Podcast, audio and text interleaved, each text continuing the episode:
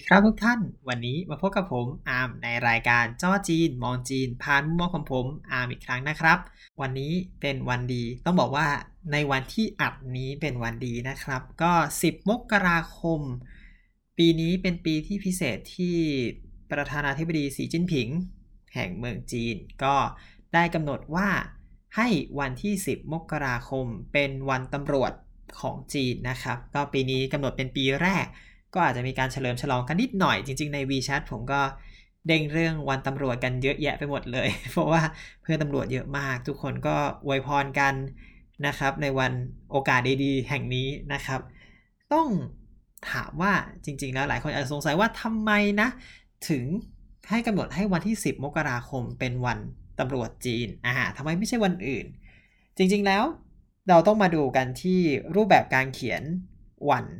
เดือนปีของจีน ต้องเขียนวันที่เนี่ยครับ ในจีนเนี่ยปกติเขาจะเขียนโดยใช้ปีนำมาก่อน แล้วก็เดือนแล้วค่อยวันจะสลับกับเรานะครับ เพราะฉะนั้นถ้าเอาเดือนกับวันมาเขียนต่อกันจะเป็น 1 1 0 ซึ่ง 110 นี้มีความหมายก็คือเป็นหมายเลขโทรศัพท์ฉุกเฉินที่ใช้โทรแจ้งความของคนจีนนั่นเองนะครับ ที่จีนใช้ 110 ที่ญี่ปุ่นก็ใช้ 110 เหมือนกัน อันนี้เป็นเลขเดียวกัน ไม่แน่ใจว่า มีที่มาที่ไปยังไงที่คล้ายกันหรือเปล่า แต่ว่าเป็นเลขเดียวกัน 110 เป็นเลขในการแจ้งความนะครับ ก็เลยกำหนดให้เลขสวยๆอย่างเงี้ยก็มาเป็นวันตำรวจเรา อ่า ทีนี้อันนี้ก็เป็นเปิดหัวข้อกันผ่านไป เราก็เลยคิดว่า เอ๊ะ ถ้าเกิดว่าจะเล่าเรื่องที่มาของการเป็นตำรวจจีนดีกว่า ในตอนนี้คิดว่าผมยังไม่เคยเล่าในเรื่องของ การว่าจะมาเป็นตำรวจสักคนหนึ่งที่จีนเนี่ยจะต้องผ่านอะไรมาบ้างเนาะก็ไหนๆก็ไหนๆวันนี้ก็เล่าเส้นทางการไปสู่ดาวเงิน อันนี้ถ้าเรียกเป็นภาษาไทยเส้นทางสู่ดาวเงินนะครับ หรือการเป็นตำรวจของจีน เอาว่าเดิมก่อนว่าปูพื้นพื้นก่อนว่าตำรวจจีนเนี่ยโดยปกติเขาจะเรียกภาษาจีนว่าจิงฉา ก็อย่างเราอย่างตำรวจไทยอย่างผมเองก็ จะถูกเรียกว่าจิงฉา แต่ถ้าปกติที่จีนเนี่ยเขาจะไม่ค่อยเรียกกันหรอกว่าจิงฉา แต่เขาจะเรียกว่ากงอัน อันนี้ถ้าเรียกเรียกหน่วยงานนะครับ โดยปกติจะเรียกกงอันซะส่วนใหญ่ กงอันมีชื่อเต็มว่าเวยหู่กงกงอันเฉียน ซึ่งถ้าแปลกันตรงตัว ก็จะแปลว่าปกป้องความปลอดภัยของสาธารณะ ซึ่งจริงๆคำนี้ปกติบ้านเราจะใช้เรียกว่าความมั่นคงทางสาธารณะ หรือว่าถ้าเป็นชื่อกระทรวงก็จะเรียกว่ากระทรวงความมั่นคงทางสาธารณะนะครับ ซึ่งจริงๆ อันนี้ก็ต้องบอกเหมือนกันว่า เราไม่จะสับสนว่าพอได้ยินคำว่าเป็นกระทรวงใช่ไหมครับ เราก็นึกว่าไม่ได้เป็นตำรวจ ซึ่งความจริงแล้วเป็นตำรวจเสมอมา เวลาผมเป็นคนแปลในที่ประชุมก็มาจะพูดว่านี่แหละครับเป็นตำรวจจีนอะก็กล่าวถึงที่มาที่ไปของตำรวจจีนก่อนละ การมาเป็นตำรวจจีนนั้น จริงๆ แล้วข้อแรกก็ต้องพูดก่อนถ้าพูดถึงไทยเนี่ยการจะมาเป็นตำรวจหนึ่งคนเราก็ต้องสอบนู่นสอบนี่ใช่ไหมครับ แล้วก็มาเรียนที่โรงเรียนในร้อยก่อน หรือจริงๆ ถ้าเกิดเป็น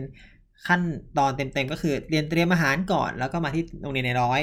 แล้วถึงจะออกไปเป็นตำรวจเต็มตัวได้ หรือว่าอีกทางนึงก็จะมาเป็นทางในสิบก็คือจบม .6 มาสอบเป็นในสิบแล้วก็ออกไปทำงาน หรืออีกวิธีหนึ่งที่หลายคนจะคุ้นเคยการประกาศสอบทุกปี ก็คือบุคคลภายนอก ตามคุณวุฒิปกติ แล้วก็มาสอบให้มาเป็นตำรวจ แล้วก็จะไปอบรมก่อนก่อนที่จะมาเป็นตามตำแหน่งตามยศที่เขาประกาศไว้นะครับ ก็จะมีวิธีประมาณนี้ 3 วิธีของบ้านเราสำหรับของจีนเนี่ยก็จะพูดถึงขั้นตอนแรกก่อนที่เราคุ้นเคยกันก็คือ สอบเข้าโรงเรียน แล้วก็ออกมาเป็นในร้อยออกมาเป็นตำรวจนะครับ ซึ่งโดยปกติแล้ว เราก็จะคิดถึงโรงเรียนตำรวจจีนใช่ไหมครับ ซึ่งอันนี้ก็ต้องบอกก่อนว่าถ้าเราจะมีการแปลอยู่ 2 อย่าง ข้อที่ 1 ผมเองจะเรียกว่าโรงเรียนในร้อยตำรวจจีน อีกก็มีอีกกลุ่มที่จะแปลว่า วิทยาลัยตำรวจจีน ซึ่งก็ความหมายเดียวกันครับ เพราะว่าเขาจะเรียกว่าจิงช้าเฉยเซี่ยวนะครับ ก็แปลว่าโรงเรียนตำรวจได้เหมือนกัน ก็เนี่ยแหละครับ ก็จะบอกว่า มีอยู่ต้องบอกว่าไม่คล้ายกับไทย เพราะว่าของไทยเราเนี่ยโรงเรียนในร้อยจะถูกวางไว้เป็นตรงกลางของทั้งหมด ก็คือไม่ว่าใครก็ตามที่จะเป็นในร้อยต้องผ่านโรงเรียนในร้อยที่อยู่ที่สามพรานนะครับ แล้วถึงจะได้เป็นในร้อยเลยอ่าแต่ถ้าเกิดว่าตามที่ต่างๆที่เรารู้ก็จะเป็นโรงเรียนใน 10 ก็คือโรงเรียนชั้นประทวนใช่ไหมครับ เราจะถูกแยกกัน2เลเวล แต่ว่าสำหรับจีนเองเนี่ย โรงเรียนตำรวจมีอยู่ที่เดียวในแต่ละมณฑล เพราะฉะนั้น อารมณ์ก็จะเหมือนของโรงเรียนใน 10เราที่กระจายตามภาคต่างๆอ่าทุกมณฑลมีโรงเรียนตำรวจ แต่ว่าจะมีเฉพาะ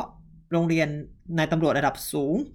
ที่จะอยู่ที่ปักกิ่งนะครับ ที่ใช้อบรมระดับในพันในพลอะไรก็แล้วแต่ของเขา ก็ประมาณนั้น การสอนเนื้อหาจริงๆ โดยส่วนใหญ่จะคล้ายกัน แต่ก็จะมีความแตกต่างกันไปของแต่ละโรงเรียน เพราะว่า แต่ละที่เขาต้องรับสภาพของอาชญากรรมที่ไม่เหมือนกันใช่ไหมครับ ก็ทำให้มีความแตกต่างในหลักสูตรบ้าง อย่างเช่น ของยุนหนานนี่จะชัดเจนมาก ยุนหนานนี่จะมีหลักสูตรเฉพาะเลยก็คือต่อต้านก่อการร้าย แล้วก็ยาเสพติดโดยเฉพาะเลย เพราะว่ายุนหนานนั่นคือติดชายแดนที่เราก็รู้อยู่ดีว่า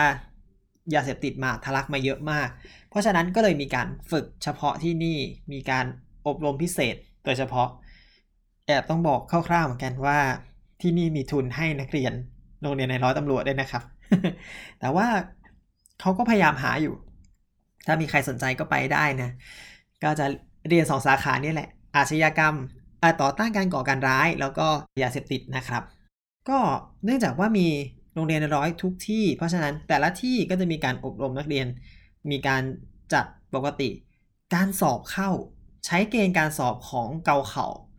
ก็เหมือนสอบมหาลัยปกติเลย เข้ามาเรียนจริง ๆ ก็เหมือนมหาลัยปกติเลย นั่งเรียนหลักสูตรปกติปุ๊บพร้อมกับการฝึก ก็จริงๆ ถ้าจะพูดก็เหมือนโรงเรียนเตรียมอาหารโรงเรียนในร้อยแหละก็คือเรียนวิชาที่เป็นของมหาลัยที่เป็นทั่วไป เพราะวิชาหลักตามสาขาใช่ไหมครับ แล้วก็บวกกับการฝึกเป็นปกติก็จะเป็นอย่างนี้ไปจนจบ สิ่งที่ต่างจากบ้านเรา ก็คือของบ้านเราจบมาปุ๊บก็เป็นตำรวจเลย ก็อย่างผมจบมาปั๊บติดยศเป็นตำรวจเลย แต่ที่จีนนั้นไม่ใช่นะครับ ที่จีนจบมาแล้วปุ๊บทุกคนเป็นบัณฑิตเฉยๆ ก็จะต้องไปสอบเข้าตำรวจอีกรอบหนึ่ง เพราะฉะนั้นเนี่ยตรงนี้จะมีจุดเปลี่ยนของหลายคนมาก คือโอเค อาจจะมีคนที่สอบต่อ แล้วก็เป็นตำรวจ หรือว่าสอบไม่ผ่านแล้วก็ไปเป็นอย่างอื่นก็มี หรือว่าไม่สอบเลยแล้วก็ไปเป็นอย่างอื่นเลยก็มีเช่นกัน ก็ สามารถทำให้คนเลือกได้ว่าอยากจะไปทางไหน เพราะบางทีว่าทุกคนเข้ามาเรียนทางนี้เนี่ยอาจจะมีบางสาขาที่โรงเรียนตำรวจสามารถให้ได้ดีกว่า อย่างเช่น นิติวิทยาศาสตร์ หรือว่าการพิสูจน์หลักฐานอะไรเป็นต้นที่มันเฉพาะทางจริง ๆ ก็เขาก็อยากเข้ามาเพื่อมาเรียนรู้มาแสดงความสนใจก่อนที่จะไปต่อยอดในสาขาอื่นๆ เช่น บางทีอย่างของฟูเจียนเนี่ยมีเรื่องของ Cyber Security ขึ้นมา ใช่ไหมครับเขาก็มาเรียน เอาพื้นฐานที่นี่ก่อน แล้วก็ไปต่อโทรที่ข้างนอก แล้วก็ไปเป็นพวกบรรดาแอดมินต่างๆ ที่คอยดูแลทางด้านเซิร์ฟเวอร์นู่นเซิร์ฟเวอร์นี่ดูแล Cyber Security ก็เป็นได้นะก็อาจจะแตกต่างจากโรงเรียนในร้อยตำรวจเราหน่อย อันนี้ถ้าพูดกันตรงๆ ก็แตกต่างกันเยอะนะครับ เพราะว่าอย่างโรงเรียนตำรวจรุ่นผมเนี่ยคือถ้าจบจากนี้ไปรุ่นผมมีแค่ปริญญาเดียวที่ยังไม่ได้นิติศาสตร์อยู่ ก็จะปีแค่ ออกมาโดยปกติคนก็จะแซวว่าเป็นหัวหน้ายามได้แค่นั้นเอง น่าสงสารเนาะแต่จริง ๆ จบมาของผมเขาเรียกว่า รัฐศาสนศาสตร์ บัณฑิตก็ยังพอไปทำนู่นทำนี้ได้อยู่นิดหน่อยแหละครับ นั่นแหละครับ เป็นเหตุผมว่าทำไมผมถึงมาเรียนเป็นอาจารย์ต่อ ไม่หรอกไม่หรอกก็นั่นแหละสำหรับจีนพอจบใช่ไหมครับก็อย่างที่บอกว่าเขาต้องสอบอ๋อต้องบอกก่อนว่า เฉพาะบางหน่วยจริง ๆ ที่มาเรียนแล้วไปต่อได้เลย อันนี้คือได้ยินมาจากเพื่อนอันนี้ผมก็ disclaimer ก่อนว่าไม่ confirm ร้อยเปอร์เซ็นต์เพราะว่าถามในแง่ลึกเขาบอกว่ามีบางกลุ่มอย่างเช่น ต่อต้านก่อการร้าย คือเข้ามาโดยการคัดมาเข้ามาเสร็จปุ๊บ แล้วก็ไปเป็นตำรวจเลย คือเหมือนรับส่งต่อกันเป็น smooth ไปในทางเดียวกัน เพราะว่าอาจจะเป็นเพราะว่าสาขานี้เป็นสาขาเฉพาะทางด้วยพอรับคนเข้ามาก็เลยไม่อยากปล่อยคน ก็เลยส่งต่อไปเป็น ตำรวจตระเวนชายแดนต่อไป นั่นแหละครับ ต่อต้านการก่อการร้าย ก็ไม่ตำรวจชายแดนเดียวหรอก จริง ๆ ก็อยู่ตามโรงพักก็มีนะครับในการต่อต้านก่อการร้าย ก็จะเป็นทางเฉพาะเข้าไป ก็ในเมื่อที่เราบอกว่ามันไม่ได้ใช่ทุกคนที่จบจากโรงเรียนในร้อย แล้วจะกลายเป็นตำรวจทุกคน เพราะฉะนั้นนั่นก็หมายความว่าในระบบตำรวจของจีนนั้น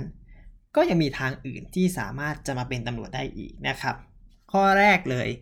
ก็จริงๆ จะเหมือนไทยด้วยซ้ำก็คือรับบุคคลภายนอกเข้ามาเป็นตำรวจ แต่ของบ้านเรารับเข้ามาเป็นปุ๊บก็จะมาเป็นชั้นล่างของทั้งหมดก่อนก็คืออย่างประทวนใช่ไหมครับ เข้ามาลงเรียนในสิบก็จะเป็นชั้นล่างของประทวนก่อน หรือเข้ามาในรูปแบบการสอบบุคคลภายนอกเข้ามา ถ้าสอบมาเป็นประทวนก็เป็นในสิบเหมือนเดิม ถ้าเกิดสอบเข้ามาในรุ่นสายบัตรก็มาเป็นร้อยตีตั้งแต่แรกสำหรับจีนนั้นจะคัดในบุคลากรระดับสูงก็ได้ อ่ามีความพิเศษนะ อันนี้ที่ทราบมาแน่ ๆ ระดับเฉพาะเลยที่ปกติจะมีก็คือผู้อำนวยการโรงเรียนตำรวจเนี่ยแหละครับ ผู้อำนวยการโรงเรียนตำรวจคือบางทีเป็นตำรวจมันก็ดีใช่ไหมครับ ที่เราพอจะทราบนู่นทราบนี่ แต่ถ้าเกิดเรารับอาจารย์ข้างนอกเข้ามา ที่เป็นอาจารย์มหาวิทยาลัยหรือว่าผู้ที่มีความรู้ผู้ทรงคุณวุฒิจริง ๆ ก็อาจจะพาโรงเรียนไปในเส้นทางที่เหมาะสมและก้าวข้ามผ่าน รื่องปกติได้ถูกไหมครับ อันนี้ถ้าเรามาลองคิดกันดู ถ้าเราเปิดกว้างขึ้นอีก คือวิชาตำรวจก็สำคัญ ไม่ใช่ไม่สำคัญเนาะไม่ก็สำคัญ แต่ว่าถ้าเรามีบุคลากรที่คอยช่วย จะดึงให้ทัดเทียมเท่ากับมหาวิทยาลัยข้างนอก หรือว่านำมหาวิทยาลัยข้างนอกขึ้นไปอีก มันก็จะดีกว่าใช่ไหมครับ เพราะฉะนั้นอย่างตำแหน่งนี้เนี่ยก็จะมีการเปิดรับคนนอกเข้ามา ซึ่งเข้ามาปุ๊บก็ไม่ต้องมาเป็นตั้งแต่ร้อยตี เข้ามาปุ๊บเป็นพออเลย ก็คือติด พลตีถ้าผมจำไม่ผิด ติดประมาณเท่าพลตีต้องพูดนี้ก่อนเดี๋ยวเดี๋ยวจะหูอะหูพลตีก็ไม่ขนาดนั้น แต่ก็คิดว่าแรงเขาขนาดนั้น เงินเดือนเขาประมาณพลตี แต่ว่ายศเขาตำรวจจีนยศเขาไม่ได้เหมือนตำรวจไทยครับ มันก็เทียบกันไม่ได้มาก อืมสำหรับเลเวลเราโรงเรียนตำรวจคือพลโทนะครับ บอกไปก่อนพลตำรวจโท ก็ประมาณนี้จริง ๆ ไม่ใช่แค่ตำแหน่งนี้ ยังมีตำแหน่งอื่น ๆ ที่สามารถเปิดรับได้อีกสมมติ เช่นว่า หากวันนี้เราเกิดว่ามีแก๊งคริปโตเคอเรนซีขึ้นมา แล้วก็ เฮ้ยสำนักงานตำรวจเราขาดบุคลากรที่มีความรู้ด้านคริปโตเคอเรนซีอย่างลึกซึ้งจริง ๆ ก็เปิดตำแหน่งอาจจะรับมาเพื่อมาเป็นหัวหน้างาน ก็อาจจะเปิดมาปุ๊บแล้วเปิดมาเป็นระดับพุ่มกับเลย ก็มีก็เป็นได้ แต่ก็เป็นกรณีพิเศษของเขา ก็มีการคัดเลือกของเขากันไป อันนี้เชิงลึก ผมเองก็ไม่ได้ทำงานก็จะตอบไม่ได้มากนะฮะ แต่ว่ามีมีเหตุการณ์อย่างนี้ ถ้าเกิดมีความต้องการในการรับบุคคล เฉพาะทางจริง ๆ ในตำแหน่งที่ต้องการจริงก็สามารถเปิดได้ แล้วเข้ามาปุ๊บก็เสียตรงนั้นเลย ไม่ต้องมาสตาร์ตตั้งแต่ร้อยตรีเราค่อยไต่ขึ้นมานะครับ เป็นความพิเศษจริง ๆ อันนี้รู้สึกพูดไปแล้วก็อะบ้านเราไม่มี แต่ก็หวังว่าถ้าเกิดมีการเปลี่ยนแปลงถ้าเป็นระบบแบบนี้ ก็อาจจะ ช่วยพัฒนาตำรวจเราดีขึ้น อีกก็ได้นะ ยกระดับไปเยอะเลย จริงไหมครับ ก็ได้แต่เสนอไว้เราต้องหาวิธีที่เหมาะสมกับบ้านเราที่สุดเนาะวิธีการเข้ามาเป็นตำรวจในรูปแบบต่างๆ และก็จะมีวิธีการออกจากตำรวจในรูปแบบต่างๆ เช่นกัน ต้องบอกว่าปกติอย่างบ้านเราตำรวจเป็นแล้วก็ออกยากนอกจากออกนอกสายโอนย้ายใช่ไหมครับระบบราชการเราก็จะเป็นอย่างนี้ ของจีนเนี่ย ต้องบอกเลยว่าตำรวจเนี่ยเผลอๆออกง่ายมากด้วย คือต้องบอกกันจริงๆว่ามันมีอย่างเคสที่เรียกว่าทุกคนกลัวมาก คือตำรวจจีนเนี่ยตำรวจธรรมดาโรงพักกับตำรวจจราจรเขาแยกกัน เพราะฉะนั้นสิ่งที่เขากลัวมากที่สุดคือเมาแล้วขับ ตอนที่กวดขันเรื่องเมาขับมาก ๆ เนี่ย ในช่วงประมาณปี 2013-14 ตอนช่วงนั้นกำลังเริ่มนะครับ ก็แบบว่า ตำรวจโรงพักเนี่ยไม่กล้าเมาขับนะ อันนี้ก็พูดจริง ๆ ถ้าเทียบกับบ้านเราซึ่งไม่ต้องเป็นตำรวจหรอกเป็นทุกคนที่ดื่มเหล้าเราก็ยังลงถนนกันสนุกสนาน ซึ่งมันก็มีความอันตรายกับคนใช้รถคนใช้ถนนทั่วไปใช่ไหมครับ แต่ว่าอย่างจีนเนี่ยคือต่อให้คุณเป็นตำรวจก็ตาม คุณก็ถ้าเกิดโดนจราจรจับได้ ให้เป่าเมา เป่าปุ๊บขึ้นปุ๊บจีนเอาแค่มีด้วยนะครับ ไม่ใช่แค่ว่า เลเวลเมาขับ มันมีดื่มขับกับเมาขับ2เลเวลเอาแค่ดื่มขับ แค่มีแอลกอฮอล์ในเลือดเกินกว่ากำหนด ซึ่งน้อยกว่าไทยมากด้วย เอาว่ามีเป่าปุ๊บขึ้นเรียบร้อยครับพรุ่งนี้เก็บของออกได้เลย ไม่มี save ใดทั้งสิ้นไม่มีเวลาให้คุณเตรียมตัวเตรียมใจออกเลยครับ ออกง่ายมาก อันนี้คือตำรวจจีนบอกว่าเข้าง่ายออกง่าย แต่ก็